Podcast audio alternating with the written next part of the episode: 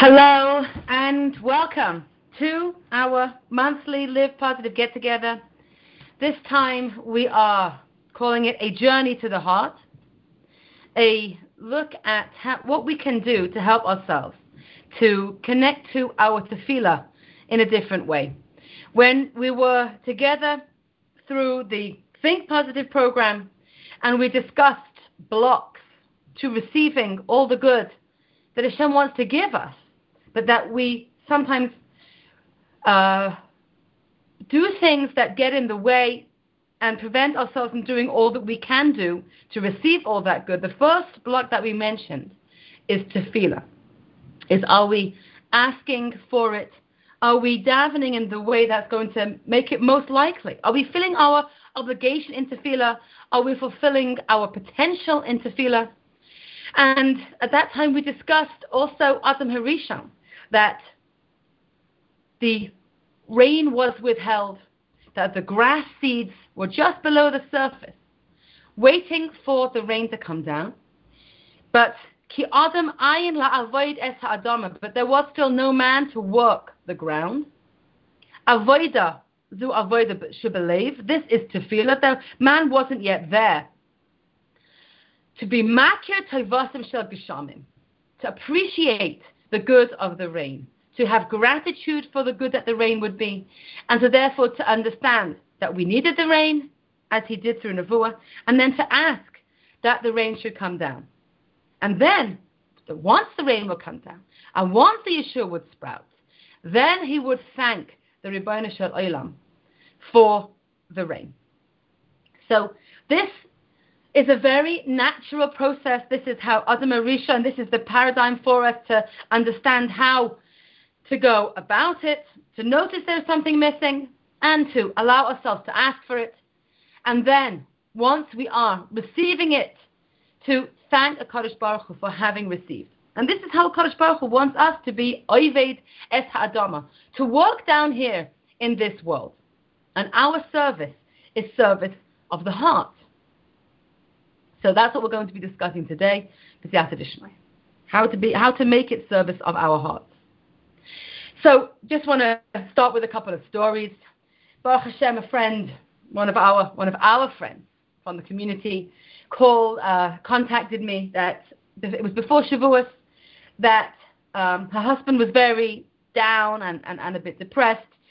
They have a number of boys of uh, around bar mitzvah age, and not one of them, he said, would want to come to shul with him on Shavuos night, and he wasn't looking forward to Shavuos at all. It would, in his mind, it would just be another opportunity to highlight his failure as a father and as a man, because who, which kind of person, which kind of Jewish man doesn't have his children going with him to shul on Shavuos night? And this was she, the the wife was didn't know what to say to him. She didn't know how to help him out. So, based on the approach of Shlomo Freifeld, where he would always look for the lowest, meaning the smallest possible achievement that the young man could achieve in his yeshiva Sh'or Yoshuv, and that's where he would begin from. You can learn one Gemara, learn a page Gemara. You can't learn a Gemara, learn one chapter of Mishnah. You can't learn a whole chapter, learn one Mishnah. It would always go down to the very smallest amount that a person could learn successfully and take it from there. And so I said to her, okay, if your children are not up to going to shul, Yontif night, then you can inspire them at least to learn at home together. So she was a little bit reluctant in the beginning, stating that her husband is the, he's the, the decision maker in this home, and she didn't want to do something that might go against what he wants. So I said back to her that I didn't believe this was going against what her husband wanted. Her husband wanted the home to be somehow successfully learning Torah. And if they wouldn't, or if they didn't anticipate that there could be a successful Torah learning session happening in shul on Shavuos night, then it's actually his, deepest desire is that they should be learning, and if they can't do it in shul, they should, they could at least do it at home. And she agreed with me. And so together we came up with some ideas that she could prepare some special treats that they would have at home and that she would discuss with each child individually what they could learn and what they would like to learn themselves. And she began to anticipate Shavuos in a much more optimistic way. And soon after Shavuos, we were she she let me know what was what was happening. She was she remembered to let me know um, that actually what had happened was she began to feel more optimistic and happy about Shavuos, and she went about preparing all kinds of special nash. And one of her friends, one of her, I don't know if it's a friend or a colleague at work, is a table planner. And she had set her whole table up for Shavuos before going to work a couple of days before Shavuos and had taken pictures of what she'd done and shared it with, the, with her friends and colleagues. And so our friend saw what she'd done and decided, well, she could do something similar. So she went and, and brought and put together what she had at home, some very beautiful table settings and set the table, which really elevated the atmosphere. So you created a much more yontif and happy atmosphere in the home. And lo and behold, she said, when her husband went out to learn Shavuos night, her two older boys went with him. And she was left at home with her two younger children who enjoyed the special treats that she'd prepared. But of course, there was no disappointment there. In fact, it was it was even greater than she'd anticipated. She'd anticipated a nice learning session at home with them all, but even greater was that her husband was able to go off and learn successfully with the two boys and ended up with a wonderful satisfaction and a, an inspiration that is actually elevating the whole family at this point. They all felt the togetherness of the Yom Tov, and and look what look what a woman can do. She's not going against her husband, husband, but this is but even where he where the husband is not able to do all that he wants to do for whatever reason, and sometimes it will be we that are a little bit down and our husbands lift us up. Sometimes it will be the husbands a little bit down and we have to lift them up. That's what a partnership is about. It's about give and take, sharing. And and she was able to create the the atmosphere, to create the background, which actually led to something even more beautiful than she'd anticipated, which will Hashem give give the husband a great sense of meaning and encouragement in his life. Another very beautiful story that lady just shared with me today on the phone. She called me and she said like this she has a, uh, they live in the States, and she has a, uh, she has a number, many children, but one particular um, bacha, a, uh, I don't know whether he's 19 or, or 20, 18, something like that, and he wasn't learning successfully in yeshiva in America, and they decided to send him to Eretz Yisrael and find him a mentor who would guide him and help him here in Eretz Yisrael. And um, he he came. He was in Eretz Yisrael for six months, and during that six months, that was when the mother began to take the Think Positive program, and she was hoping and anticipating that he would grow and steig and that he would leave the technology that was problematic in his life, and that he would really be able to separate himself from the very negative influences of some of his American friends. And the the mentor in England in in in Israel actually said to her that he'd never seen a boy progress so much in the months that they were together.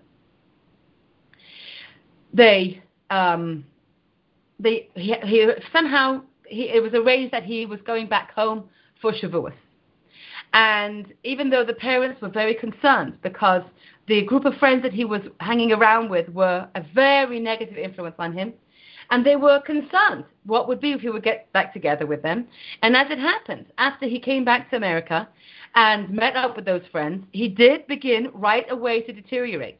And all kinds of behaviors that they told the mentor from Eretz Yisrael told him that he was no longer doing. But he began to do all kinds of things that he hadn't been doing all the months he was in Eretz Yisrael. And when the mother saw him on Shavuos, there was a lot of pain. She was seeing him with a lot of pain because of this these behaviors that, that he was engaging in again. And after Yom Tov, he was the, the ticket was only for a few days after Yom Tov, for the Thursday after Yom Tov. And he was spending some time with friends and hanging out with them and he just simply couldn't tear himself away from these friends. The mother said to me, It's like an addiction, she said. He was fine that he was drawn into them and he couldn't leave them. And he himself was, was, was torn. He himself was so eating himself up. He didn't like what he was becoming when he was with these friends, but he didn't have the strength to help himself out of it. Tuesday night, they had family simcha, and they went along and he basically told them, don't think that I'm going back. I'm going to stay. I'm not going back. Maybe you could change my ticket. And the mother, you know, as soon as he said that, the Yetzer Hara right away wanted to make her to feel down, low, depressed, but she started to say in her mind, Be'ez Hashem is going back, no problem. You know, right now he's going, he is torn. He's going through a real inner struggle. But Be'ez Hashem, he's going to be flying back on Thursday with, with a ticket. So Wednesday, she, she was in touch with the mentor from Eretz Israel, and he said, look, get one of your married sons, not to go to Carmel on Wednesday, but to rent some bicycles, take him out for the day, you know, really have a good time. So they, um, that's what that's what the, the brother did. He rented bicycles, they went out for the day, and every now and again, this married son would call back home. He said, Mommy, you know, he's saying he has no intention of flying back. I don't know what's going to be. She said, Don't worry. Beis Hashem, he's going to go. Don't worry about it. Okay? She was in touch with the with the, with the mentor from, from Eretz Yisrael, and he said, Yeah, don't worry. Just just just keep going. And throughout the day, things, uh, she, she packed his suitcase while he was out, and she arranged the taxi to take him to the airport. And, uh, okay, she kept on moving along, even though he didn't seem so keen. Actually, the flight was the flight was Wednesday night.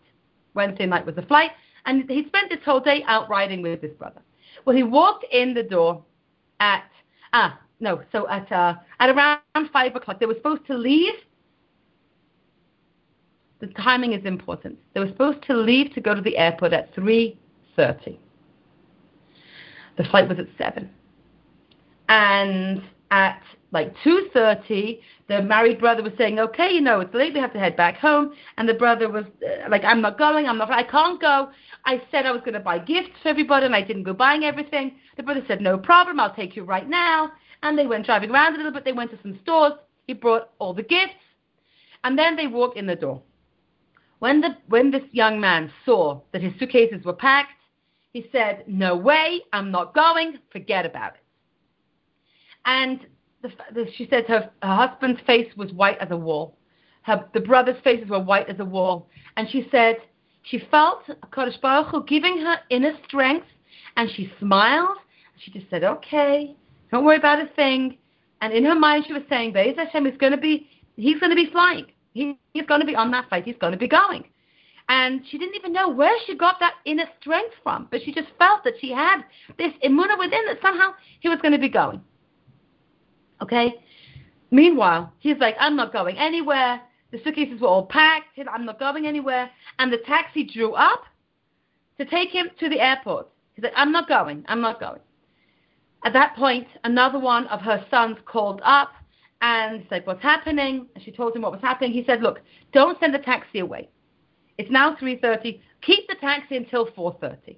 Don't let it go away. I said, Okay. She said, You know, he was still very stubbornly like I'm not going, forget about it, I'm not going anywhere. He was he was so torn. But the mother said, I'm not going to make him feel that I'm sending him away. I know it's the best thing for him. I know he's he's in such a a bad place over here because of these friends that and he was doing so well with his mentor in Israel. He really had to go back. And she was saying to herself as well that I know he's going to be going. I know he's going to fly. And if, for whatever reason, it wouldn't work out, it's only because it's going to be the best thing for him and for me. That would be the only reason why Hashem would make it that he wouldn't go on the plane. But I'm I'm feeling confident. I'm sure that he's going to be going. Okay, time passed, and and and the the husband and the brothers are all white as as, as sheets, and they're just walking around, not knowing what to do, because they know how bad it would be if he would stay. And the husband's saying, I, I don't have classroom to stay, Bichla, I, I can't deal with him home. And the boy himself is stubborn. He, he walked out, he stormed out of the house, and disappeared. And they're all, what's going to be? What's going to happen? She said, he's going to go. Don't worry about a thing. He's going to go.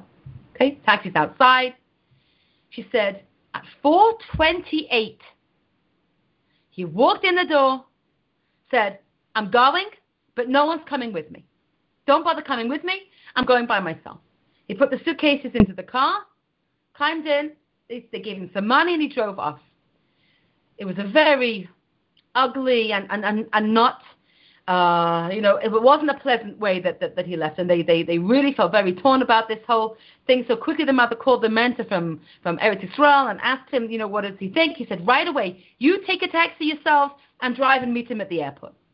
They had another brother who was in the area of the airport.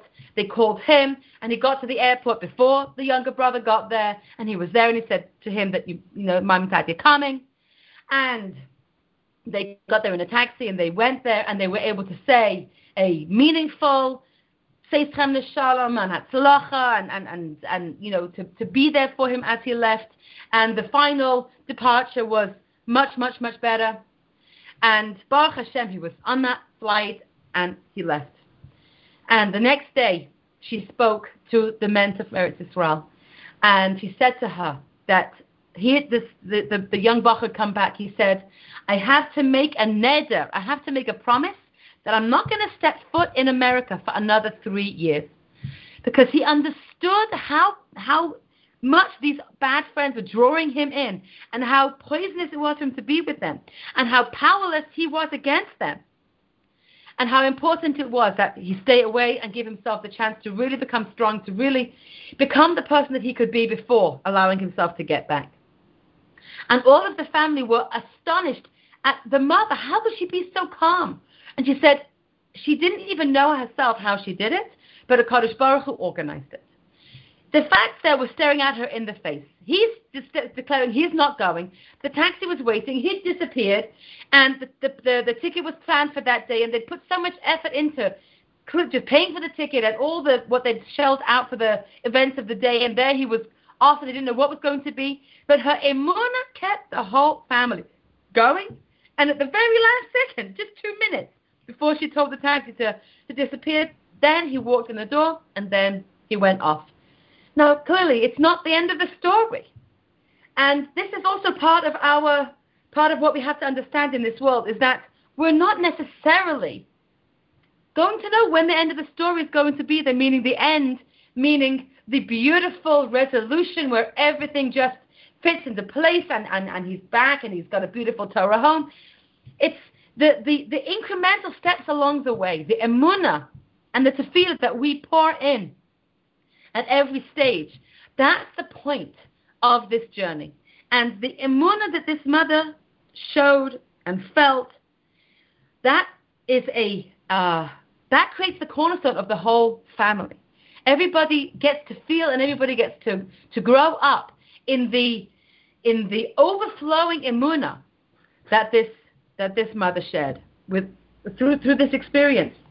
So she she said that her husband said that he he said you're a different person. He said, but I'm a different person through this journey that you're traveling along. He'd seen so many changes in her and Baruch Hashem in the family through this journey. Okay, so let's talk about the heart. Let's talk about tefillah and avodah shebelev. So I'm, go- I'm going to share with you some words of Rav Asher of Stolin. This is one of the previous Stolin Rebbe's. And these words are, are written in the beginning of the, the, the Karlin Sidurim. The Seder Hayom. How should a Yid prepare for his day? And he says like this the whole Seder Hayom, the whole w- direction of the day, the order of the day, depends on the Avodah Shebelev, on the tefillah of that day. Each day, the Avodah of that day, and each Shabbos, the tefillah of that Shabbos. And each day is judged with the klal and the prat, the general and then the specifics of that day. The Avodah Shebelev is the general preparation for every day. And the details of how that day unfolds is the specifics. And everyone can know and can recognize from how his day unfolds what he was able to accomplish in his tefillah of that day. Because the way that the general and the specifics work together are such that whatever you find in the specifics can only be whatever you have put into the general.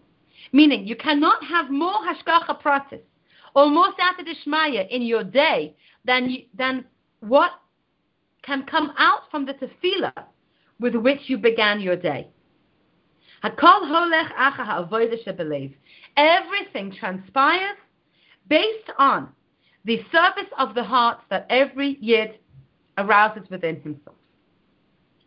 And then he brings various different details about Avodah Shebelev, but go- we're going to specifically today in our journey to the heart focus on one specific aspect of tefillah. Avodah Shebelev besimcha. Tefillah, service of the heart through simcha, with happiness, is a general piece of advice for every piece of the day. That if the tefillah of a person is mixed in with sadness and grief, chas v'shalom, then all during his day he will need to come on to all kinds of tricks and tools to help himself throughout the day. But it, and this is hinted to in the pasuk, Ana ashis eitzos benafshi yagel bevavi. How can I help? How can I seek advice to my soul? I have grief in my heart. So he's understanding this that if we have grief in our hearts, meaning if our tefillah in the morning was mixed with grief, then we're going to have to come up with all kinds of tricks to help ourselves through the day. But when we have happiness in our hearts, magina umatzeles beklau. This protects and shields throughout our days and throughout our experience. So, he's talking about every single Jew. We know that there are many variances of opinion about the obligation, the, the, the rabbinic obligation of women to daven. The Chazon Ish held that women should daven three tefillos a day, three Shemona Esrei a day, Shacharis, Mincha, and Ma'ariv. And that's how Rebbe Kanievsky feared herself, and she encourages women to do the same. Having said that, we know that the Chofetz Chaim's wife didn't daven any official tefillah derbanan, any any official tefillah from a siddur whilst she was raising her children. And many of you, I'm sure, have read the book Holy Woman about Rebbetzin Chaya Sarah Kramer that when during the years when she was raising the many handicapped children that she took in and adopted, she didn't have time for official tefillah from a siddur, but she was constantly in a massive of tefillah. She was constantly turning to a Kadosh Baruch Hu with prayer. The Rambam discusses how the original prayer looked. It was conversation with the Kadosh Baruch Hu.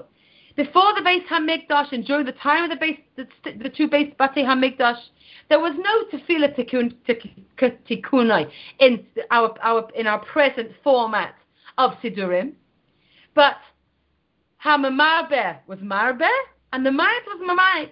One who had lots of words to say would pour out lots of words of tefillah, and one who had less words of tefillah to say would daven less. But the point here is that everybody had to daven. The mitzvah of tefillah is written in the Torah that we need to call to Kodesh Baruch Hu for all of our needs. And this is a mitzvah deraisa, that turning to a Kadosh Baruch Hu to ask for what we need, this is tefillah. And whether it's a small bakasha, please Hashem, make the children enjoy what we eat, enjoy the food I'm making, maybe be successful when they go out to learn.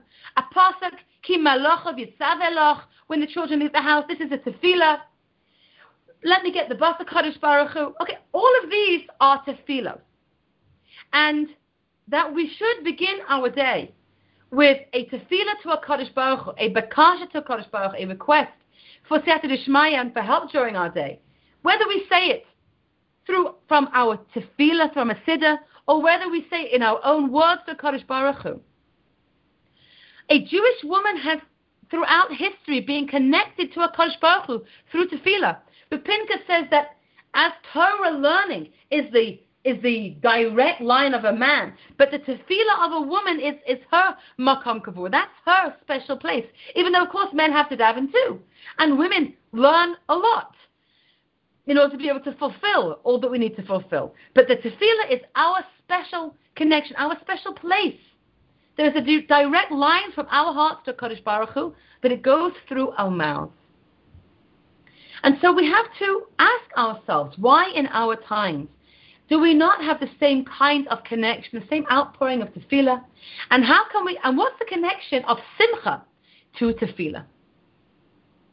And then, how can we help ourselves to fill our tefillah with simcha so that we will feel the hashpa'as, the influence of that tefillah, of that simcha in our tefillah throughout our days? So, what we're understanding is that if we can garner happiness in our hearts through some measure of tefillah that we say in the morning, this is going to be a, a, a general a piece of advice, a way to help ourselves, to give ourselves inspiration, protection. It will create an uplift of the heart throughout the day. It's a bit like taking a happiness pill, a slow release happiness pill. And this is serious. It's like a shining light that is going to release itself throughout our day. The beginning is in our hands. Avodah shebelev besimcha. Now, the truth is, it seems to us, possibly initially, that avodah shebelev and simcha might be two opposites.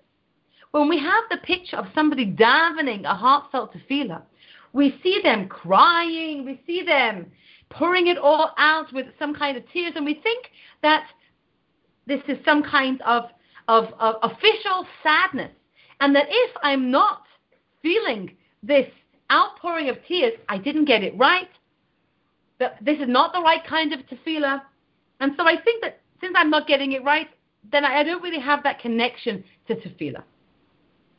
But this is not accurate at all. So let's first of all clear clear this up that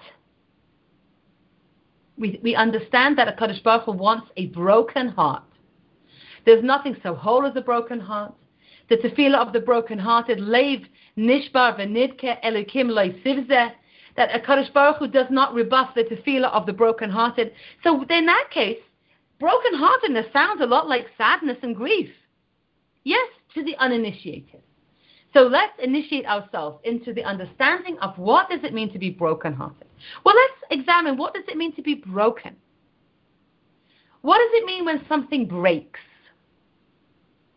Something breaks when it comes up against a situation such as impact for which it is not strong enough to withstand. Okay, clearly a china or or um, earthenware vessel, if it, if it bangs against the floor, if it falls, it's going to break. It's not strong enough to withstand the impact.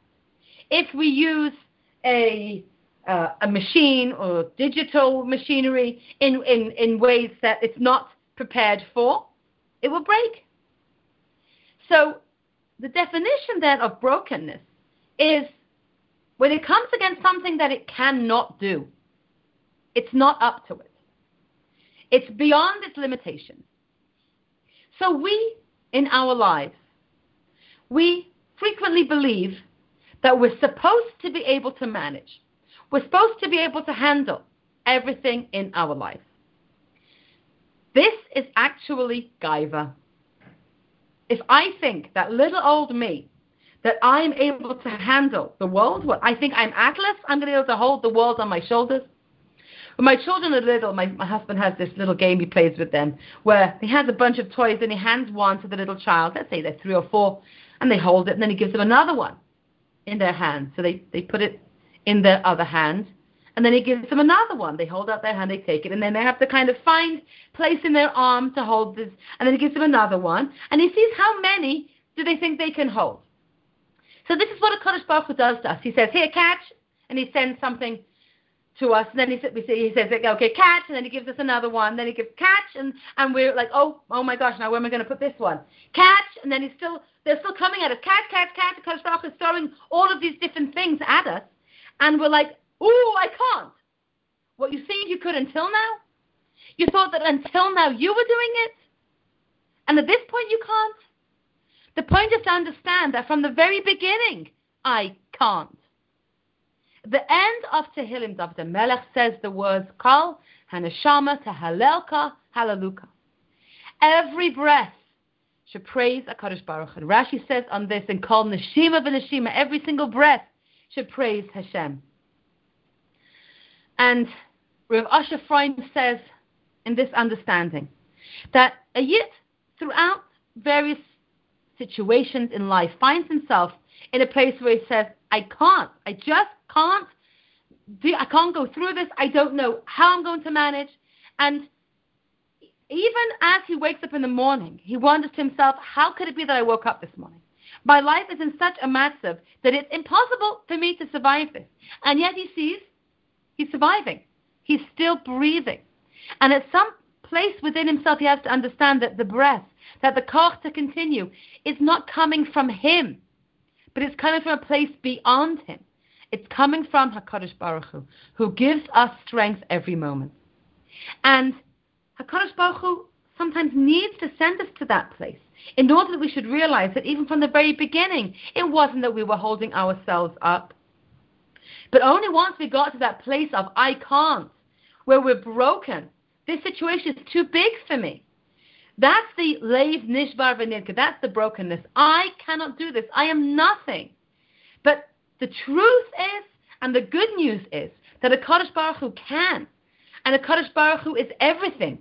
And as the Maharal said, the Kadosh Baruch Hu is the life force within us. And he is always there. And as the Chovos Halevavos explains to us, he wants to help. He's devoted to us. And he's always looking for ways to help us. He never leaves us. We are never alone, even in the middle of this situation. And so the purpose of these difficulties, of these all kinds of situations where we ask ourselves, what am I going to do next? How can I survive the next step? Is to be broken. Is to get to that point where I say, I'm nothing. I'm a, I'm a broken kli. I, I cannot do this. And to say to Kadosh Baruch Hu, you, you do this. I'm turning to you, HaKadosh Baruch Hu. But the, so the element then to recognize here is that this is not a contradiction to simcha. A baby in its mother's arms doesn't feel grief and sadness that it can't feed itself. On the contrary, the baby is delighted and happy that here's mommy, mommy, soft and yummy and warm and nice and loving. The baby doesn't is not missing anything and doesn't feel any grief. The baby knows that, she, the baby is nothing. The baby knows that the mommy is everything and is totally given over to mommy, just lies there in total bliss in mommy's arms, even though they are helpless. And this is the kind of simcha that we can feel within ourselves as we come to tefillah. That we are helpless, but we're in mommy's arms. We don't have a way out, but Hashem does. And so we're going to take a look through the tefillah, through the siddur, to get for ourselves ideas from the Tefillah Hashachar, from the morning prayers, where we can find uh, uh, sweets of happiness, where little, where the Hakadosh Baruch the and, and the the the the, the the Anshe Knesset they put everything into the Tefillah in order to ar- give us the opportunity to arouse all of the positive emotions the emotions of, of emuna and bitachon, of faith and of trust, and of simcha and of happiness, and of forgiveness and of generosity, and all of the positive traits and feelings that we discussed in all of our time together. But we're focusing specifically today on simcha. Anyone, any questions or anything to say before we look a little bit more into the tefillah? Ladies on the line.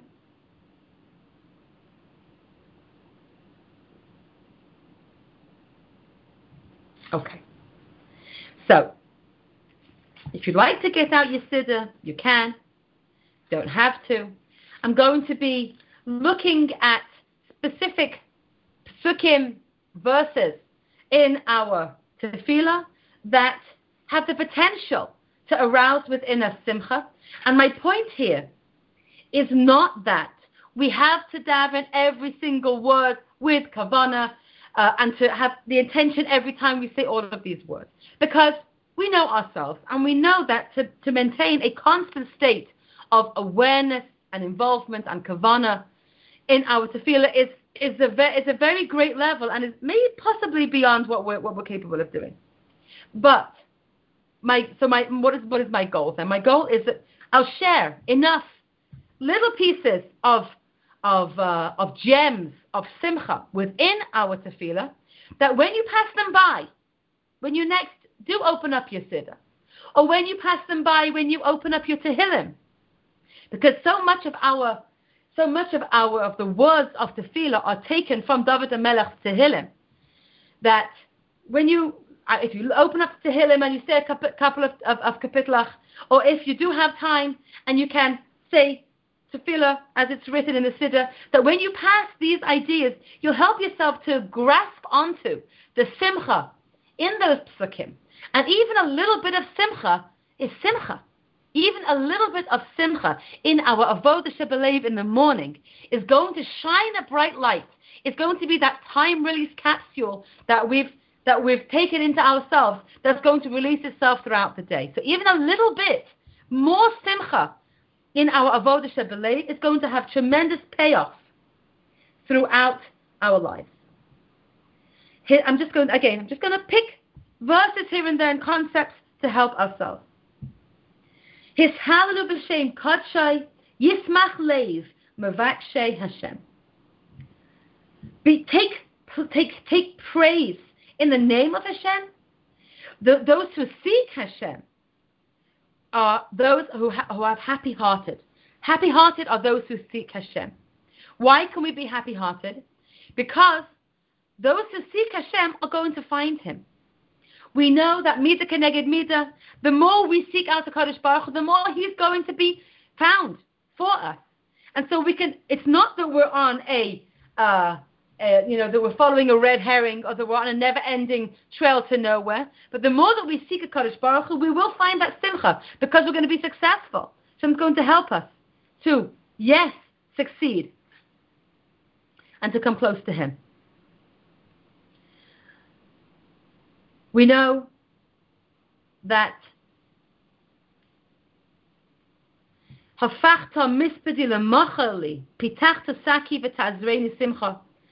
is in the Mizmor Shir Bayis. You turned my sadness into dance. You opened up my bag of troubles, and you you strengthened me with simcha.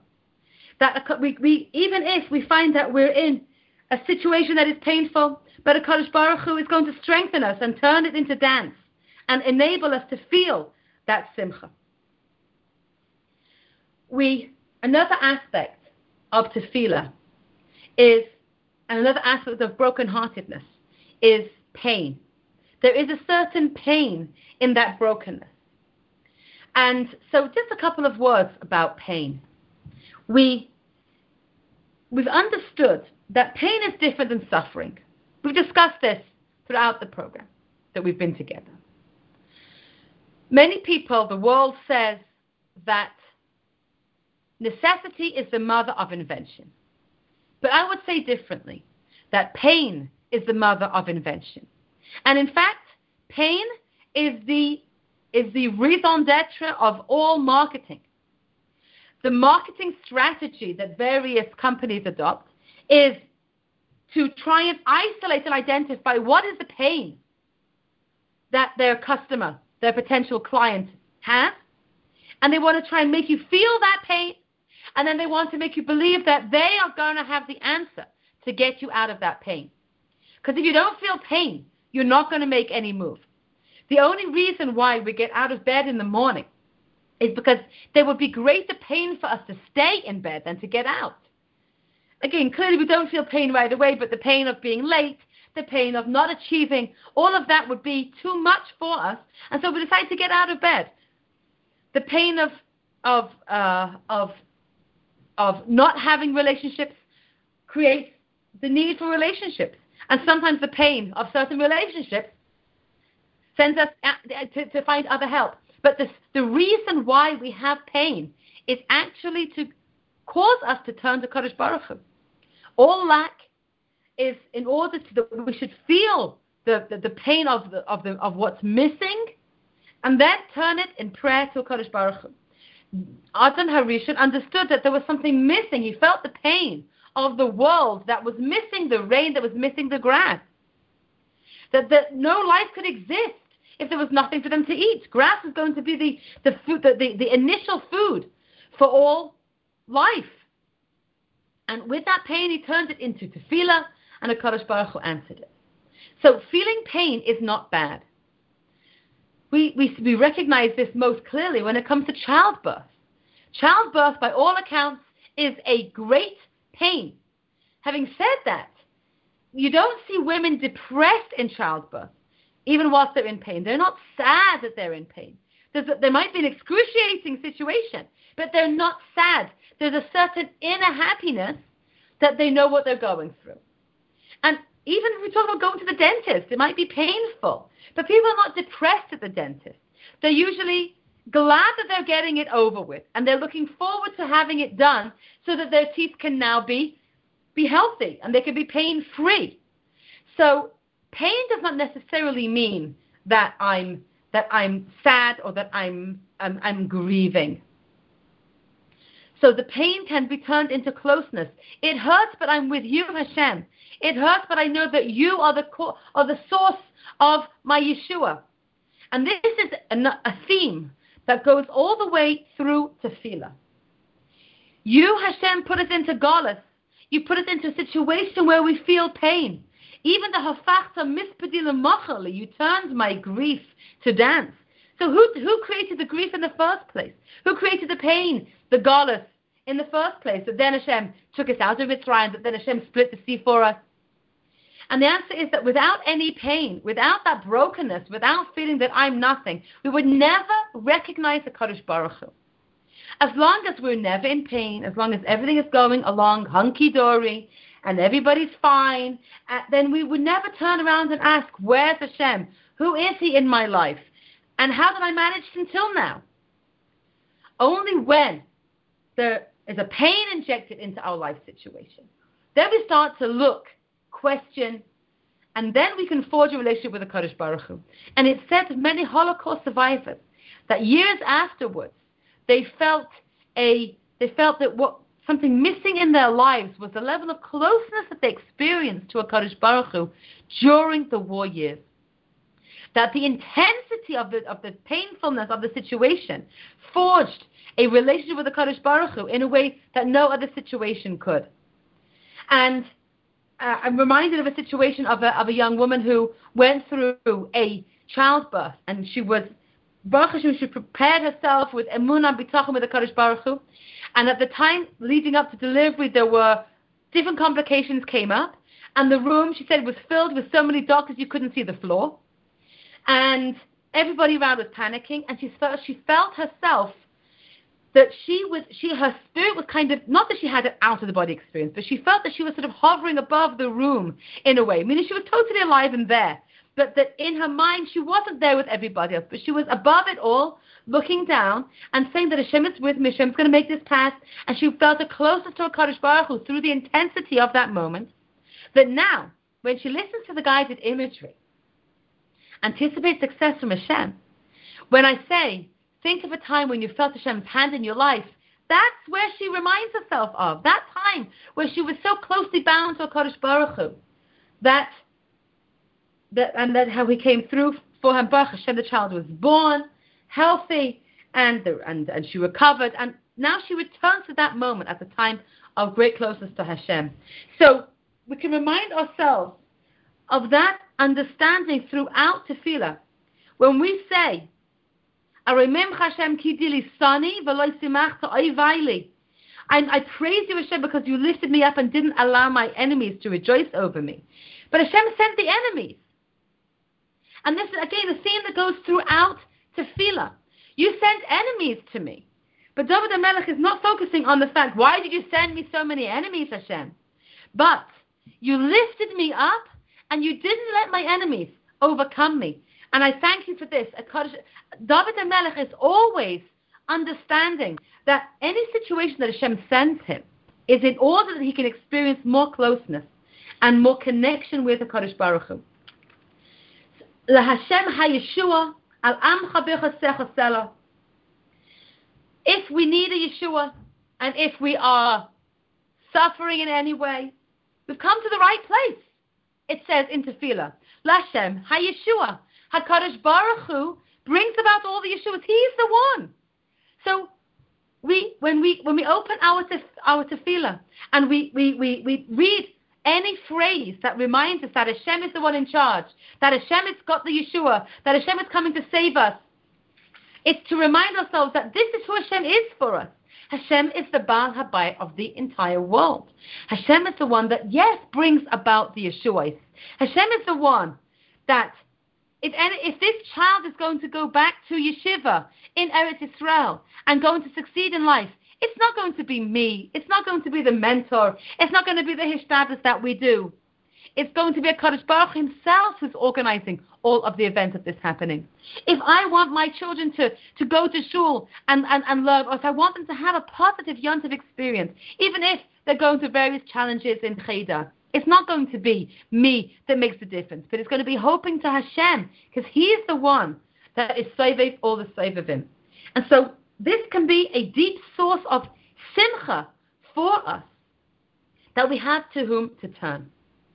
With Elia Roth says that in Tefillah there, there are two uh, two sort of sister phrases that seem to go hand in hand in our tefillah.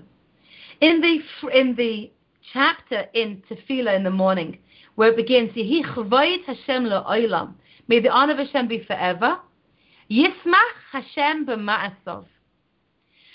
Hashem takes pleasure. Hashem is it will have simcha in His deeds, in His creation. That a Kadosh Baruch Hu has simcha with us in some way that is inscrutable for us. How can we understand the simcha that a Kadosh Baruch Hu has for us? But the Orach Chaim says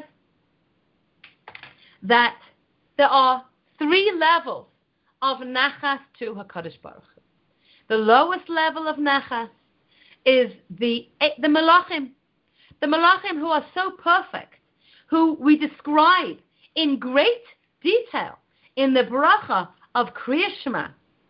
We describe Kulam Ahuvim, Kulam Berurim, all of these Malachim, these Meshasim, the, Meshar, the, the servants who serve a Kadosh Baruch Hu completely, totally. They are perfect. They are beloved and clear. They're strong and holy. They all do His bidding with Ahava and Yira, with love and fear. They open their mouths in holiness and purity, in song, and they bless and they praise. Okay, these incredible creations of a Kadosh Baruch Hu that we describe here in the Birkas Hashachar, in, in the I'm sorry, in the bracha of in the, in the first bracha of Krishma, they give Hashem the lowest level of nachas. Who gives Hashem the next highest level of nachas? Are the neshamas of the tzaddikim in the next world. The neshamas of Elimelech Melezhensk, of Sarah Imenu, of the Vilna Gaon, of the Rogatchover Gaon, of of Rachel Imenu, of Avram Avinu, of Moshe Rabbeinu, of David the Melech. Then the Shamas in the next world are giving Hashem a higher level of nechas than that of the Malachim. Now this is interesting. The Malachim are always holy, pure. They never made any mistakes. They never fell. And yet, mere mortals who've been in this world, they're Neshamas are giving Hashem in the next world a higher level of nechas. But wait, who gives Hashem even more nechas than those two levels? Explains the Orach Chaim. Haneshamas Hashem b'seich habasar. these neshamas, Klal Yisrael, who are presently alive in physical bodies, we give Hashem even more nachas than these malachim. And this is part of what can give us simcha as we read the descriptions of the malachim.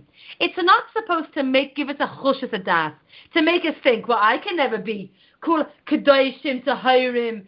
Uh, I can't serve a Kadosh Baruch Hu with such ava and yira constantly. I'm not a malach, so how can I do anything that's worth anything? We have, we can take a great simcha from knowing that beyond the malachim is the kind of nachas that we give Hashem. Yismach Hashem b'masov. HaKadosh Baruch Hu takes great pleasure in, in with us. Hashem has a happiness with us. And the sister phrase is a little bit further along in the in the Psukei de Zimra, in the Kapitel Tehillim, Shiru Lashem Shir Chadash, sing to Hashem a new song. In the second pasuk in that verse, in that chapter in Tehillim, Yismach Yisrael be'oisav. Israel takes has simcha in the one who made them. That Hashem takes simcha with us, and we have simcha with Him. And these two psukim are pivotal psukim in Psukei de Zimra. Hashem is having a great simcha with us, and we are having a great simcha with Him. Just like a chas and kala in the first year, where they're devoted to each other, they're discovering their new love for Ezra Hashem. And as I mentioned one time that uh, soon after one of my daughters was married, I was speaking to her headmistress from her school days, and she was wishing me mazel tov. She'd come to the chassan of Baruch Hashem, and, and she said, yes, you know, my mother always said that they give them a little bit of wine at the chuppah, and then they're drunk for a year. Yes, that's the way it should be. Drunk on each other, drunk on, on young, fresh love. But this is the kind of love that we can share together with the Kadosh Baruch Hu. Hashem is so happy with us. We are, we can be so happy with Hashem. And this is part of what we can arouse within ourselves through tefillah. And again, it doesn't have to be through a whole entire shachas if we don't have time for it. But if we can pull out phrases that are going to give us this, this time release happiness throughout our days, this Yismach Yisrael Ba'aisav, I'm I'm I'm Yisrael, and I'm trying to take pleasure and, and simcha in a Kadosh Baruch Hu. This is the kind of tefillah. This is what it means tefillah. Tefillah doesn't mean I'm standing there sobbing in the corner. Adarabba. Simcha with sad, I mean tefillah with sadness is going to give me all kinds of trouble during my day. My mitzvah is to try and invest as much happiness as I can and try and, and, and suck out and chew all the little seeds and, and, and, and sweets of happiness that are scattered throughout the words of the tefillah in order to help myself to feel them.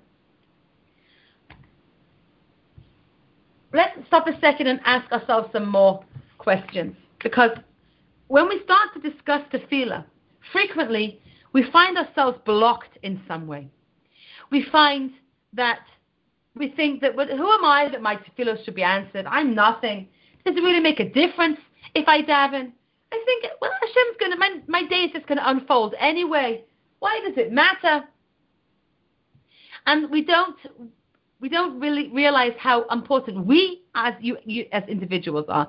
So we doubt the power of tefillah itself, and we doubt ourselves with tefillah. And we don't believe in Hashem's love for us, how much He wants to hear from us. So let's let's discuss these a little bit.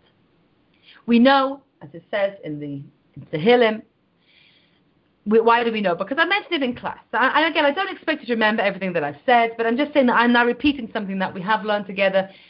In Tishkavun ben, ben Sfatayim, Pasuk in Tehillim, and the Toldo says in the name of of of, uh, of the Baal Shem Tov that Hakadosh Baruch Hu sits and dwells between our lips, waiting to hear what's going to come out of our mouth, and that in the in a person's humility, in the way that he looks at himself as nothing, he might come to to totally belittle his tefillah, and he might say, "What difference does it make whether I daven or not?" But he says every Yid has to know that he is a ladder with his feet on the earth and his head, the top reaches up into the heavens. As we've discussed, the Nefesh HaChaim says that, that HaKadosh Baruch Hu created worlds upon worlds. And, second, we read to you the Nefesh HaChaim. Second. Man create, Hashem created man and put him in charge of thousands of powers and worlds, that he should lead them according to his deeds, speech, and thought, for good or chas the opposite. He, man, maintains, gives strength, holiness, and light, or chas destroys. That our words of tefillah are actually giving holiness and light to those very malachim when I say Yismach Yisrael Ba'isav, I'm actually activating the koyach of myself to to to have to feel that simcha. And when I say Yismach Hashem b'myself, I'm activating that I could feel the simcha that a Kadosh Baruch Hu has with me. I'm actually giving kedusha and light to all of those words when I say these words. So not only am I helping myself, but I'm actually generating more bracha for the entire world. And this is a tremendous source of simcha to me. Everybody, every person wants to know they're doing something meaningful. They want to know that they're engaging in something that's important. There's almost nothing more important than being a partner with a Kadosh Baruch in creation and saying the words of holiness of tefillah, of a, a, one kapitel Tehillim of David HaMelech brings light and holiness and, and, and power to all of the worlds. And yes, we are the ones doing that. There's tremendous simcha in that. A yid, he might be feeling weak, he might even be feeling sick, he might be exhausted. But if he is just simply sitting on the couch doesn't have the strength to do anything else. But he opens his mouth with feed it to the Ribbon Shel Olam. And he says one kapitel Tehillim of David HaMelech. He is maintaining, giving Kedusha, strength and holiness to all of the world. And this can give us a deep inner simcha. And again, this is a theme all throughout our tefillah, that in everything that we say, we can sense and we can feel a satisfaction and a simcha that I am participating in the maintenance. And not only the maintenance, but the Kedusha, the holiness, the light of all of the world. And this is true and this is real. So we doubt ourselves. Okay, so tefillah is powerful, but me, who am I? And we, the reason why we say me, who am I, is because we know who we are. We know our faults. We know all the averas that we've done from the beginning of time. And we say to ourselves, why should my tefillah be, be any good? My tefillah, the tefillah of someone like me, is no good at all. So I want to read to you the words of Rav Mordechai Milechovich. He was the the the Rav in uh, before the Slonimer line. He's the the the, the Elter Rebbe of the uh, of the Slonimer Torahs and Rebbe's. He says on the phrase that we say in in in in uh, in Tehillim, Sur Meira V'asei Tov. Right? Sur Meira V'asei Tov. What does it mean?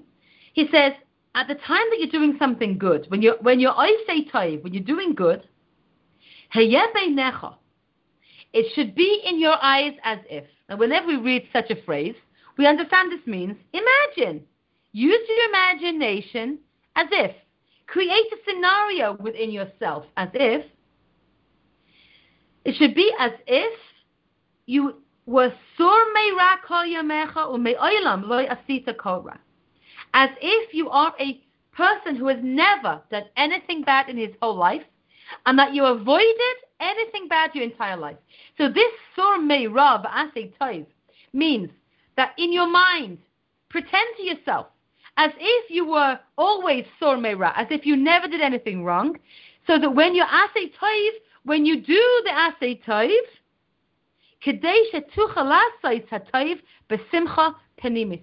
So that when you come to do the asay taiv, you can do it with simcha.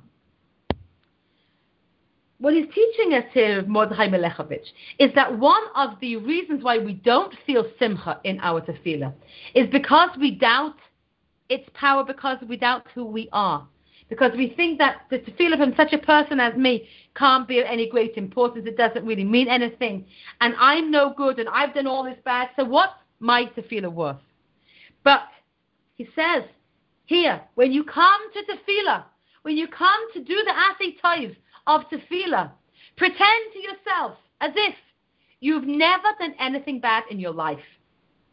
Anything that you, even that you did, pretend you didn't do it. This is official avodas Hashem. This is not denial.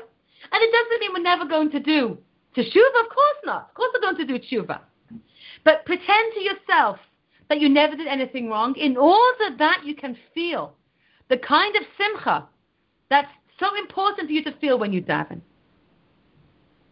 So, as we approach tefillah, we can pretend to ourselves that we're perfect. We are perfect when we stand to daven in our minds, and that will help ourselves to have the kind of approach to tefillah that will help us. Now, Az Yashir, Moshe B'nai Yisrael.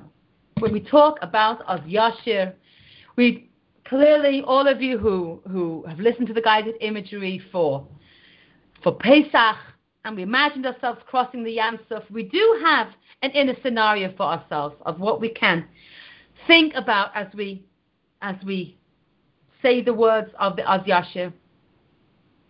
And the, the wonder is that every single day anew, we are expected to imagine the scene of Cruciansus.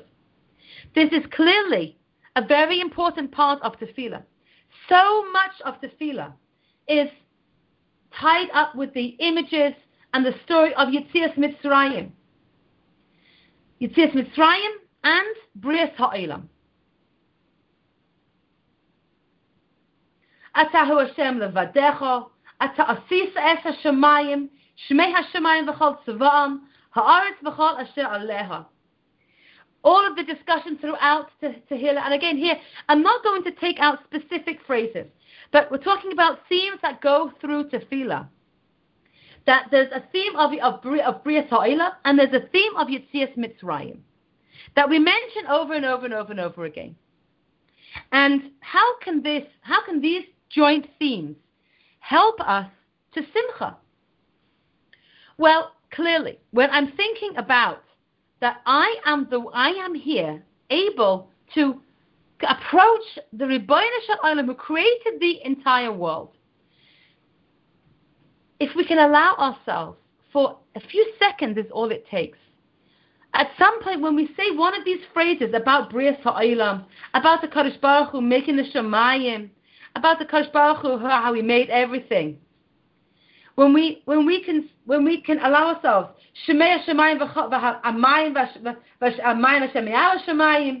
all of these phrases that, that, that help us to that, that are describing to us the wonders of creation. If we can allow ourselves to think a little bit that we are given direct access to the master of all worlds, Rav Noach Weinberg Zatzal, in his conversation to Fresh Baalei Teshuva, frequently the Aish boys who came in, they were adventure seekers. Often the, the boys that came to Aish Torah were they they come they come from all kinds. They they were hiking. They engaged in intense kinds of sports, and they loved skiing and they loved bungee jumping. And and so Rav, Rav was trying to grab them with spiritual power. And so he would say to them, "You want an experience? You want a real powerful experience? He said, We have this little booth over here that you can go in and you can have a direct conversation with the creator of all of the universe. This is an experience that is actually mind blowing. And we engage in such direct conversation with the Ribono Shel Olam, and we can, on an almost constant basis, almost because we can't when we're in the bathroom. When we're not in the bathroom, we can engage in a constant dialogue with the creator of the entire world. And this is Yismach Yisrael Ba'aisav. This is a tremendous simcha. I, this little ant, I can have constant conversation. I can't speak to the Queen of England. I can't speak to the President of the United States. I, I, I have no barely access to the mayor of Beitar.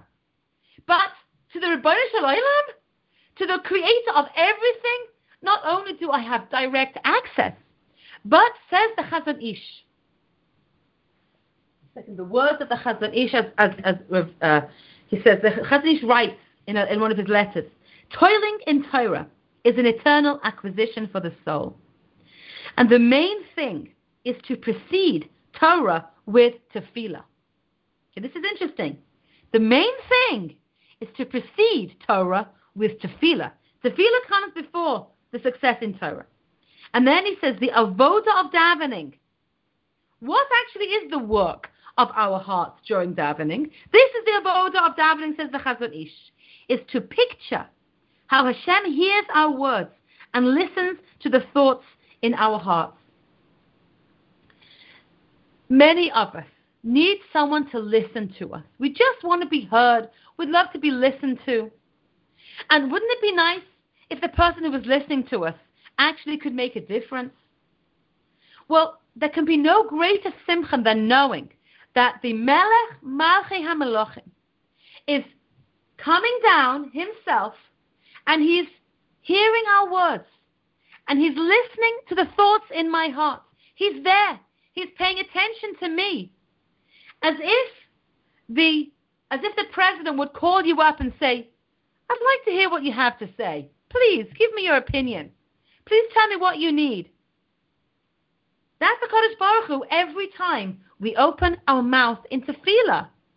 Now, the extent of how powerful this is, that's to the extent that to us we are incredulous. How can it be? We and because we don't believe it so deeply, we can't allow ourselves to live it and to feel the simcha atzuma, the tremendous happiness that would go with such a reality. So this is the simcha that accompanies all of these words of tefillah about how Hashem is the creator of the world, and yet He's listening to me. The creator of the world is listening to me. He's focusing on every word that I say, and not only the words that come out of my mouth, but even the unspoken feelings in my heart. He hears them.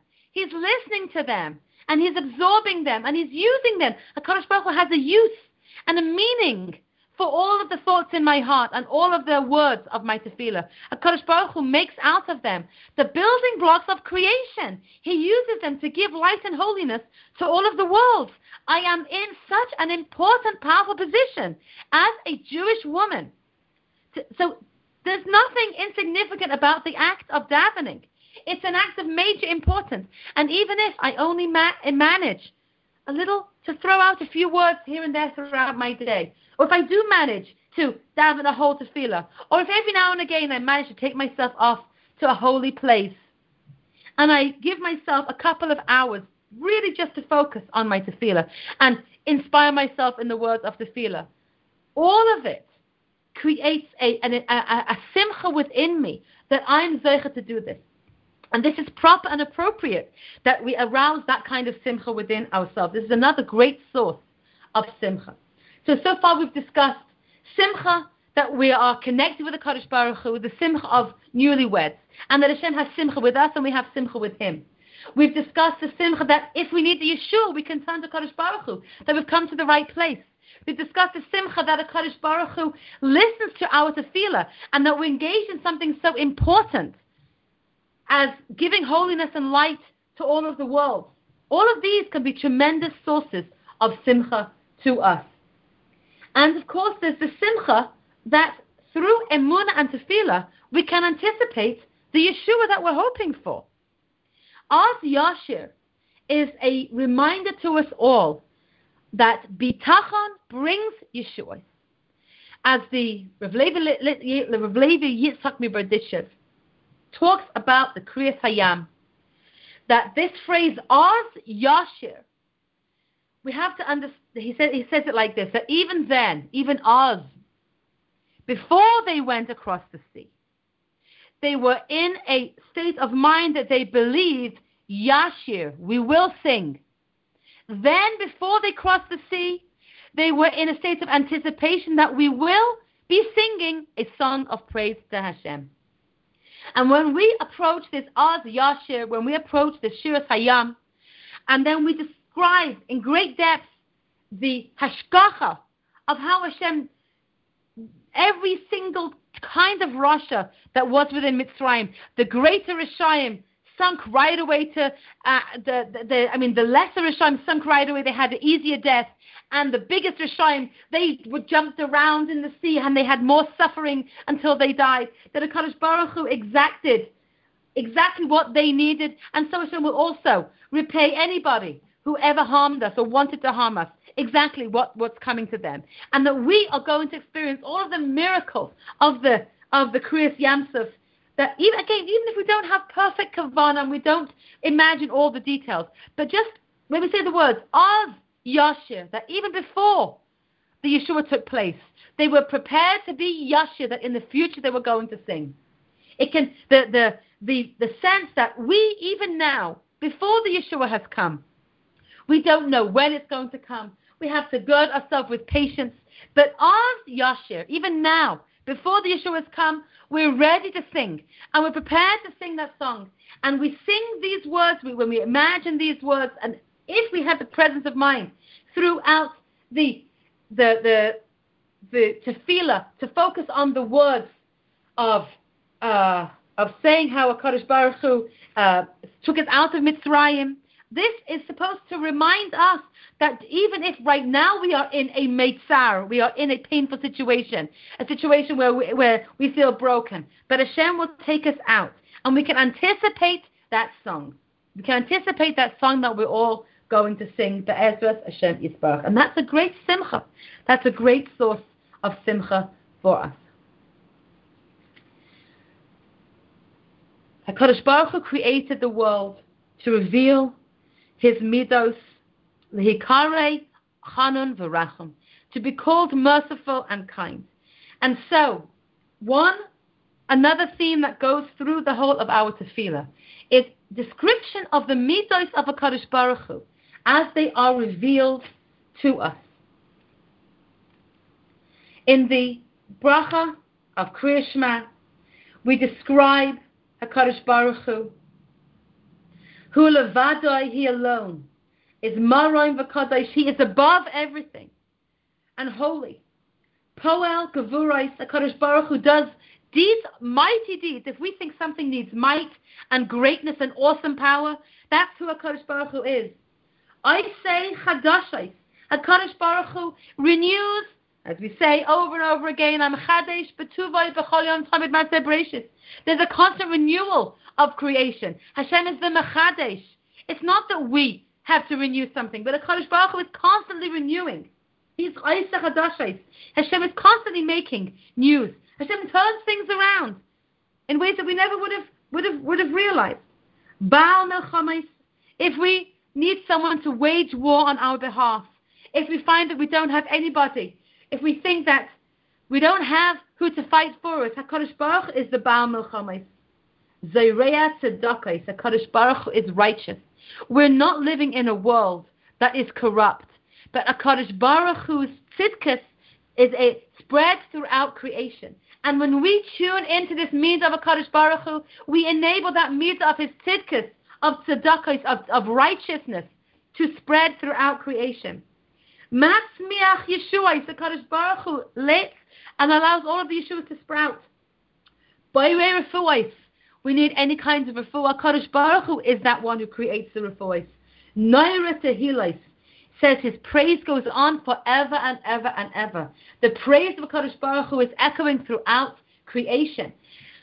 Hashemayim Mesaprim that when we look at the heavens and we look at the sky and we look at the trees and the leaves and the and the unfathomable details of creation, it's the praise of a Kadosh Baruch that is echoing throughout the world. There's a tremendous simcha in Hashem's power, powerful revelation through all of this. Hashem could have given us a very drab world with no flowers and no taste, but Kadosh Baruch Hu gave us a beautiful world for us to experience simcha. Adoin hanifla'is. HaKadosh Baruch Hu is the master of all wonders. Yeah, we see wonders. We hope for wonders, and we see wonders, and we anticipate wonders, and we hope for more wonders, and we need wonders, and we ask for wonders. And who do we? Uh, who is the Baal? Ha, uh, ha, uh, the the wonders? Who is the Adayin Haniflais? This is who Kadosh Baruch Hu is. When we know who He is, when we understand His tzidkus, how much He loves us, how how we are His precious children, this is going to inspire us with happiness. And so, in the second bracha of Krishma, Ahavas Oilam Ahavtanu an everlasting love you have loved us. Just to think those three words for a few minutes. You have loved us an everlasting love. And again, we know, we've learned, that if a Yid goes through his life and doesn't necessarily feel loved, he doesn't feel Hashem's love so much for him.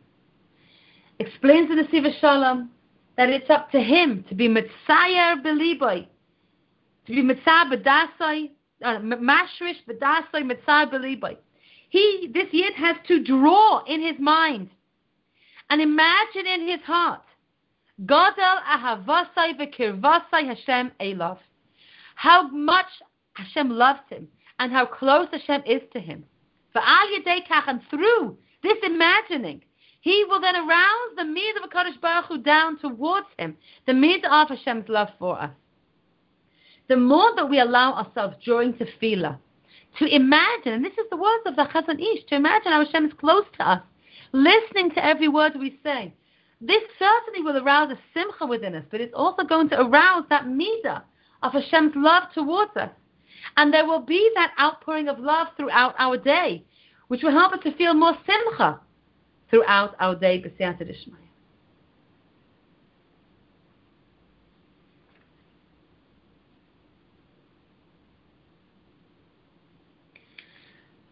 In the phrase that we say right after Kriya Shema, Emes, v'yotziv, v'nochain, v'kayam, v'yashar, v'ne'eman, v'ahuv, v'chaviv, v'nechmad, v'na'im, v'noire, v'adir, mesukan, mekubal, toy, v'yafeh, this Torah, this way of life, this existence that the Kadosh Baruch Hu has planted us within, it is good, it is settled, it is, we can receive it. It is all fixed.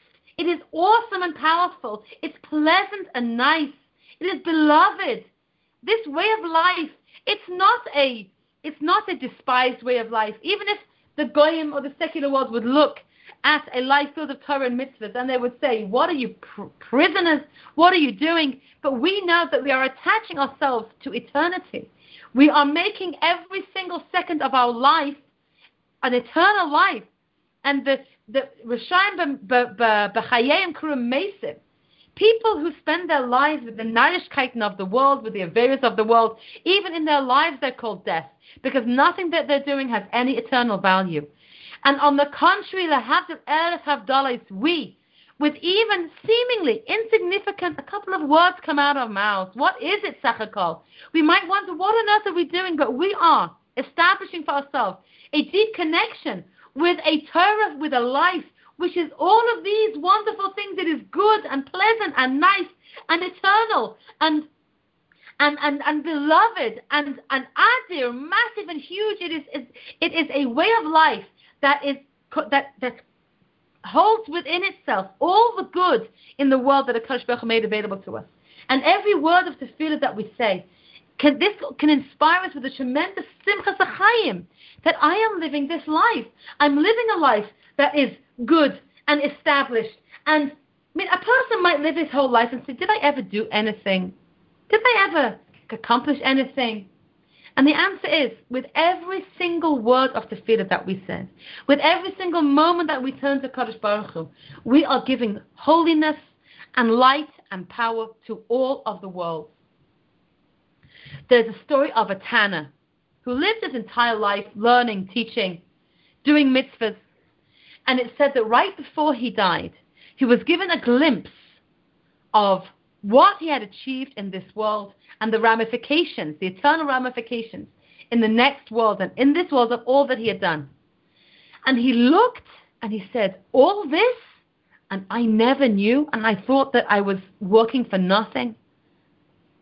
And the Mefarshim say on this that to this extent, a Kadosh Baruch Hu hides in this world all the power of what we're doing. The fact that we have such a hard time davening, and the fact that we do find that we're blocked, is only because the Yetzer Hara has a vested interest in preventing us from being able to come and daven because it is so powerful. Really, tefillah is a, it's a very pleasant mitzvah. It doesn't demand outlay of great money. It doesn't demand going anywhere, especially for women. As Rapinka said, that our homes, that we ourselves are a rishus hayachid, as I love to say, that we ourselves have a, a, a, direct line ourselves. Even more than men, do they need a minyan in order to be makubal there to feel it the same way that we can simply by ourselves. Because we are rishus hayachid within ourselves, we have this rishus, this presence within us that Hashem is dwelling within us and He hears our tefillah in a different way than men do. So it's a very pleasant mitzvah. There's the only reason why we don't spend our whole days davening is because the Yetzer Hara has fooled us into not believing in ourselves, not believing in the power of tefillah, and doubting Hashem's love for us. But once we do recognize the power of every word of tefillah, and how our own words themselves that Hashem needs each of us. If it was only the tefillah of great tzaddikim that gave holiness and light to all of the world, then there would only be a mitzvah for the greatest tzaddikim to daven. They would, they would gather the Lamed Vavnikim, you know, the 36 tzaddikim in whose the entire world is, is, is held, and they would be the ones who would daven for the rest of us. And none of us would have to bother davening. But that's not the case. There's a mitzvah for every single Jew, whoever he is, wherever he is, to daven to Kadosh Baruch and Hashem wants to hear our tefillah. So Hashem clearly has some use for the tefillah of each and every one of us, no matter where we are, no matter who we are. But in addition, Hashem loves us, and Hashem, as it were, cocks his ear to hear. He comes right down next to us and listens to the words that come out of our mouths and Hegyon Libi, and to the thoughts of our hearts. And He answers our tefillah. Sometimes it's answered in a day. Sometimes it takes a week or more. We know some tefillos we have to daven more, and some years some people have been davening and still have not yet been answered. And we know women who have davened for 30 years for children and were answered after 30 years.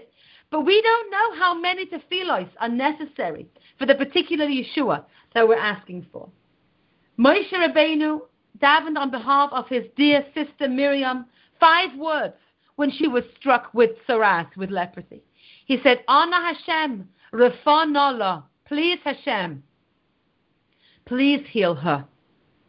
Five words was the was the extent of his tefillah, and that was answered. So we shouldn't view even short tefillos as as as not having worth, but even a short tefillah has great worth. Just a couple more interesting phrases again that can arouse simcha before we do a guided imagery on the topic. That we say over and over again throughout our tefillah that Hashem is Soimeich Neuflim.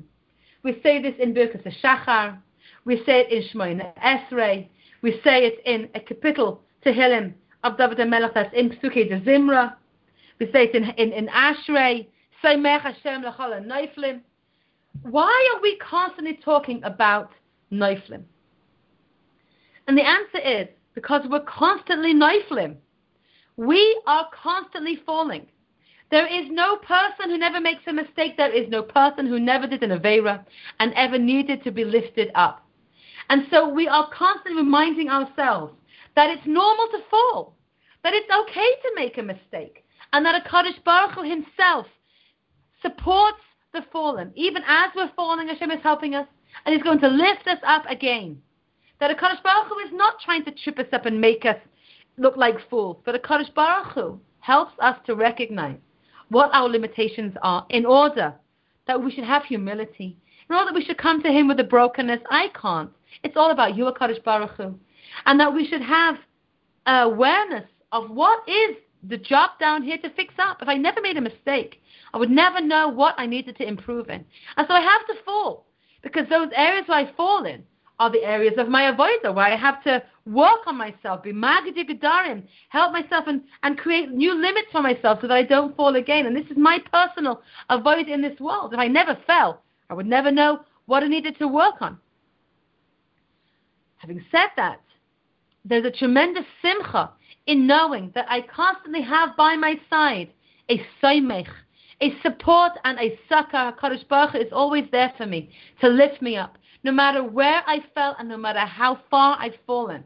Hashem is always there to lift me up. And again, this is another theme that goes all the way through to tefillah, is, the, is that Kadosh Baruch is going to lift us up. One last interesting phrase I want to call attention to is we say Hashem is Meimis Umechaye. HaKadosh Baruch Hu kills and gives life. It would seem to us in the flow of how life goes that we live and then die. So why are we saying Meimis Umechaye rather than Chaye Umeimis? And we have to come to the conclusion that even if we see ourselves as a meis, that we've that we're dead, that we have no no uh, liveliness within us, that things seem to be over and done with, that there's uh, that there's no hope. But Hashem is Meimis Umachaya. Even if it looks totally hopeless, Hakadosh Baruch Hu is still Mechayeh. There are many situations, wives with husbands who seem to be in hopeless, desperate situations. What, husbands who might be the addicts, husbands who might be in depression.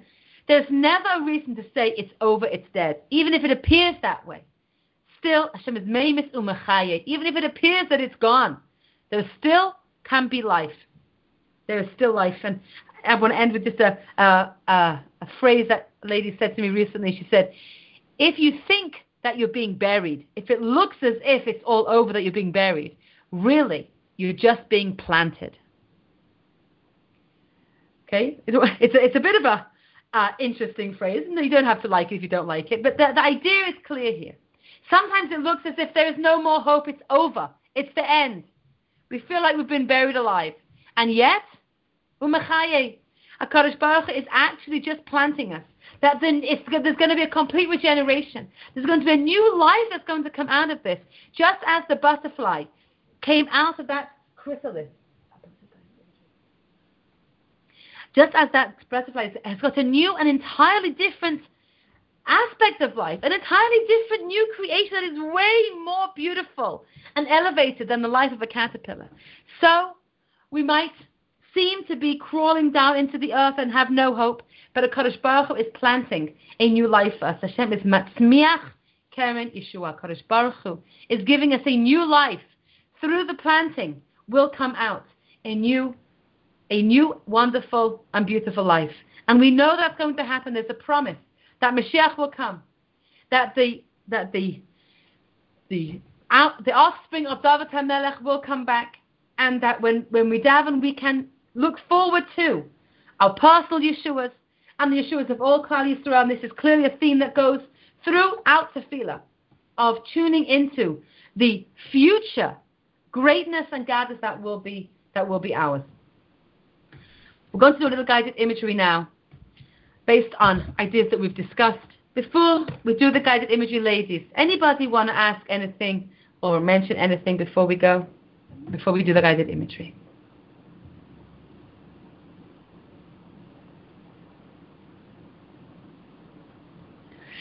Okay. Well, I thank you for being on the line, because even if you've been silent company, still knowing that you're there is always very nice. And so let's begin. Sit comfortably and close your eyes. Help yourself sit in a comfortable position your legs in a relaxed way, your arms lying by your side.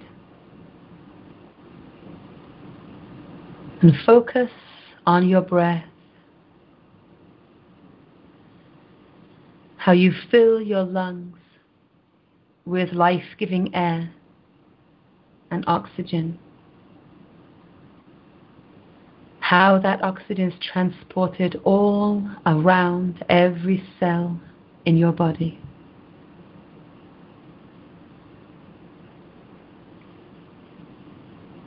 And focus on how your lungs breathe out that which you no longer need within your body.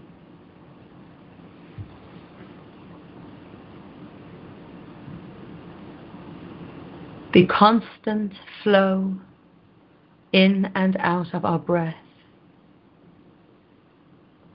is reminiscent of the constant flow of creation,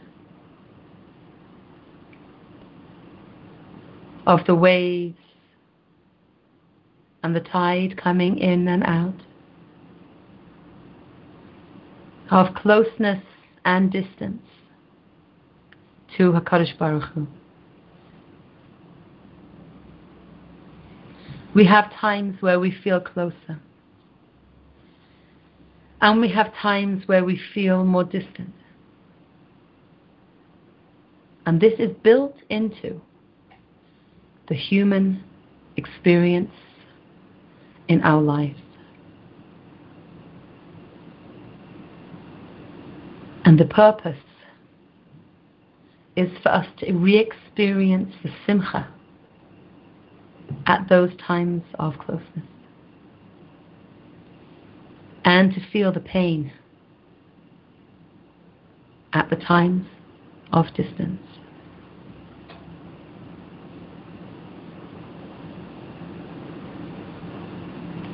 As you breathe in, allow your breath to be more deep. And as you breathe deeply,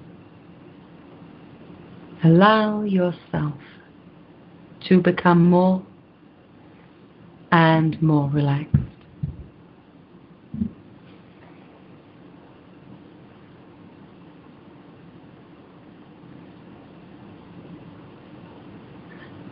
As you sit, allow yourself in your mind to take a walk. You leave the room you're in, the house you're in, and begin to walk down a path. Green grass lines the sides of the path takes you to a large grassy bank shaded by tall trees along one side. Wildflowers in shades of light purple and pale yellow grow around you. You watch the birds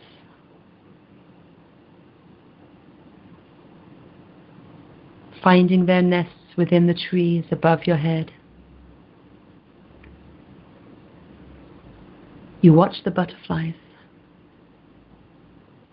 alighting on the wildflowers near you.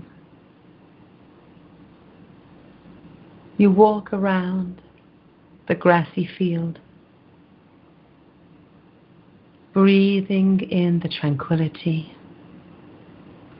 the freshness of the country air.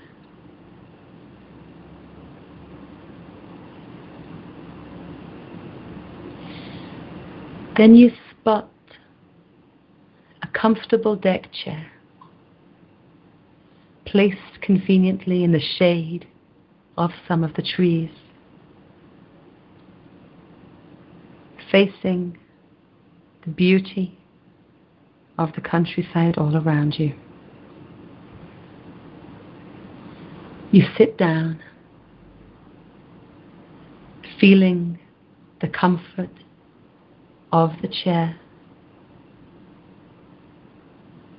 And breathe in the peace and quiet that surrounds you.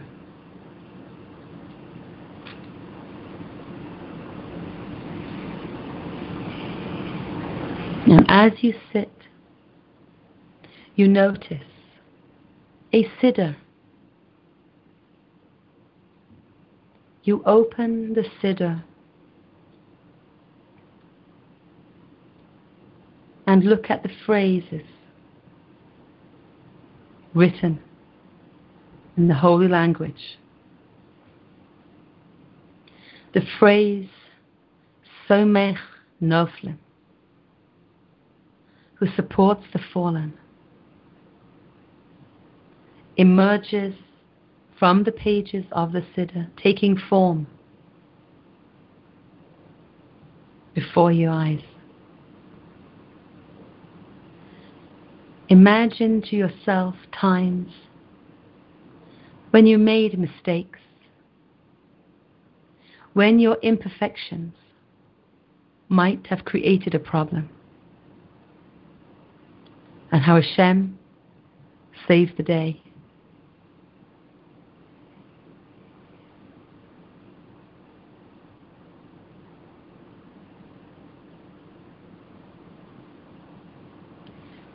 Feel a simcha that you have on whom to rely.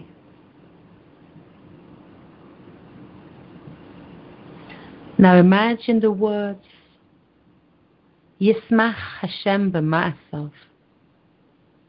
Hashem is happy with his creations. The words take form, standing up out of your siddur.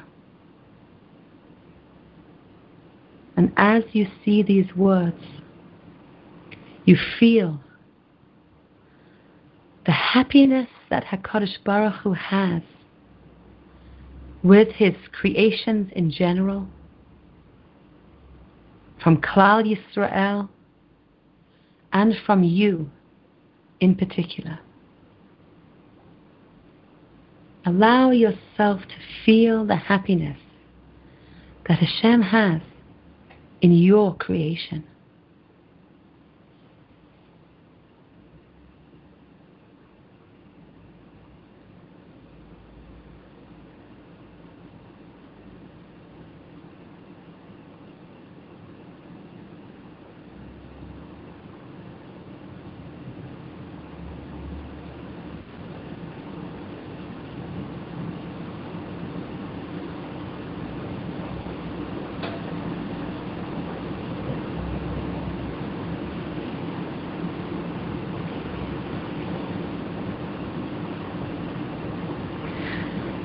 You turn the pages of your Siddur, and the words Yismach Yisrael ba'osav. Yisrael is happy with its Creator. Light up and take a form that brings it up and out of your Siddur. Allow yourself to feel the happiness within yourself together with Hashem who loves you.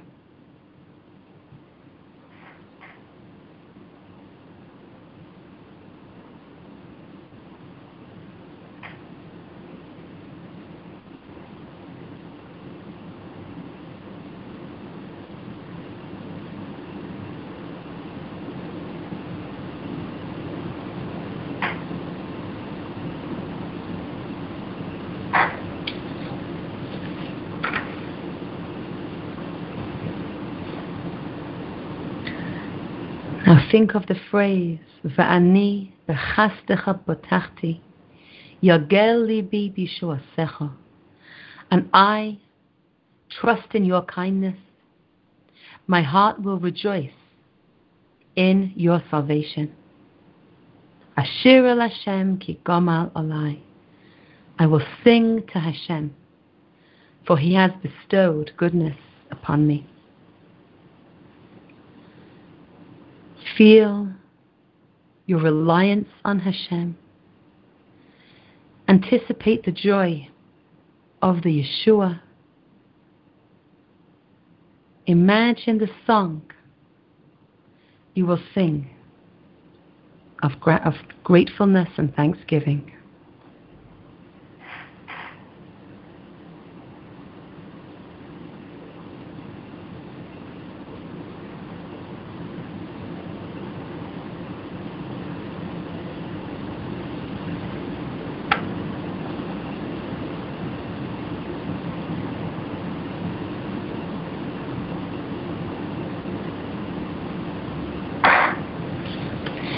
Now think about the idea and imagine to yourself that Hashem is listening to the thoughts in your mind and attuned to the feelings in your heart. Imagine to yourself that He is focusing on them and on the words coming out of your mouth. Imagine a dear, loving friend sitting near you, waiting to hear from you. Your dear beloved friend draws up a deck chair next to you, looks into your face with love and care, wants to hear all that is resting on your heart. Your dear friend who lifts up the fallen, who frees the imprisoned, who rescues the humble and helps the lowly. Your dear friend who helps his people Yisrael who he loves, who is close to those who are broken-hearted. Your Hashem, your dear beloved friend, is here now listening to you. Take a minute to express in your mind to him all that you want to ask and say. You will hear my voice in one minute.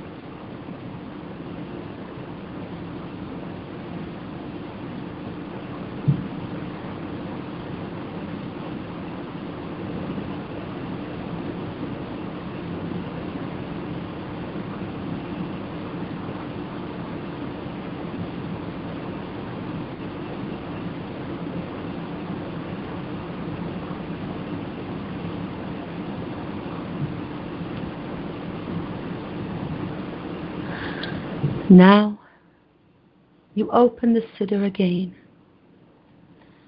and you imagine how your mouth is mouthing words of a pasuk, words of tefillah. And as you open your mouth to say the holy words, a light comes out of your mouth circling upwards with a glow and a power. The light that comes out of your mouth shines upwards. And you can imagine how Hashem is gathering in the light from your mouth, from the words of your prayers, that He is gathering them up and apportioning them out to the various malachim, to the various forces of goodness, of holiness, of light, of blessing. And you see light coming down. This light comes down and spreads all around the world, bestowing blessing, kindness, and love. And you know that this light is one and the same. That Hashem has used the light coming from your tefillah to bring blessing to the world. Take a minute now to imagine how this is happening as you mouth words of tefillah.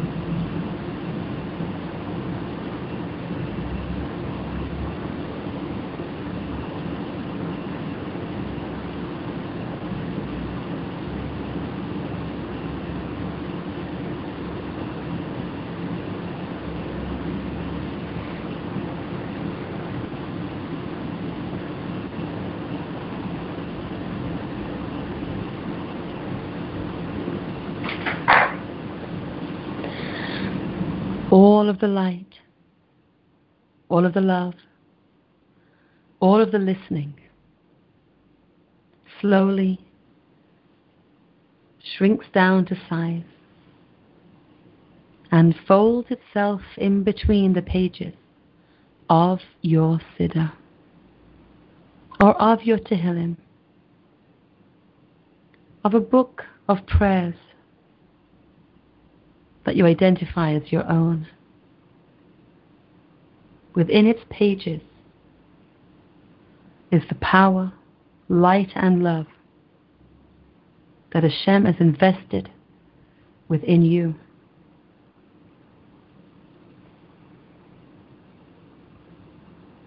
And as you sit in the deck chair, you know that this place of peace and communion with Hashem is open and available to you anytime you want to come and visit. You take one last look around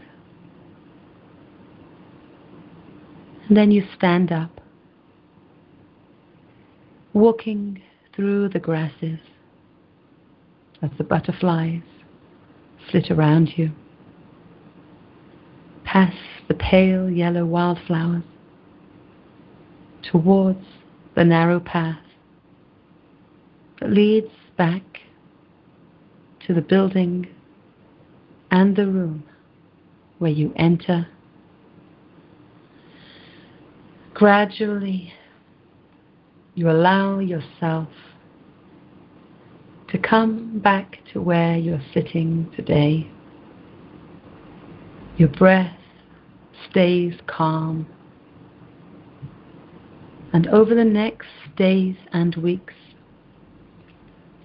you may find, as you open your mouth in prayer, that a feeling of happiness will enter within your heart. And you know that every gram of happiness that you experience in your tefillah will bring an additional measure of happiness throughout your days. When you're ready, allow yourself to open your eyes. Come back and join us, the friends together on the line. Thank you for being with me. Anyone want to say anything before we end for today?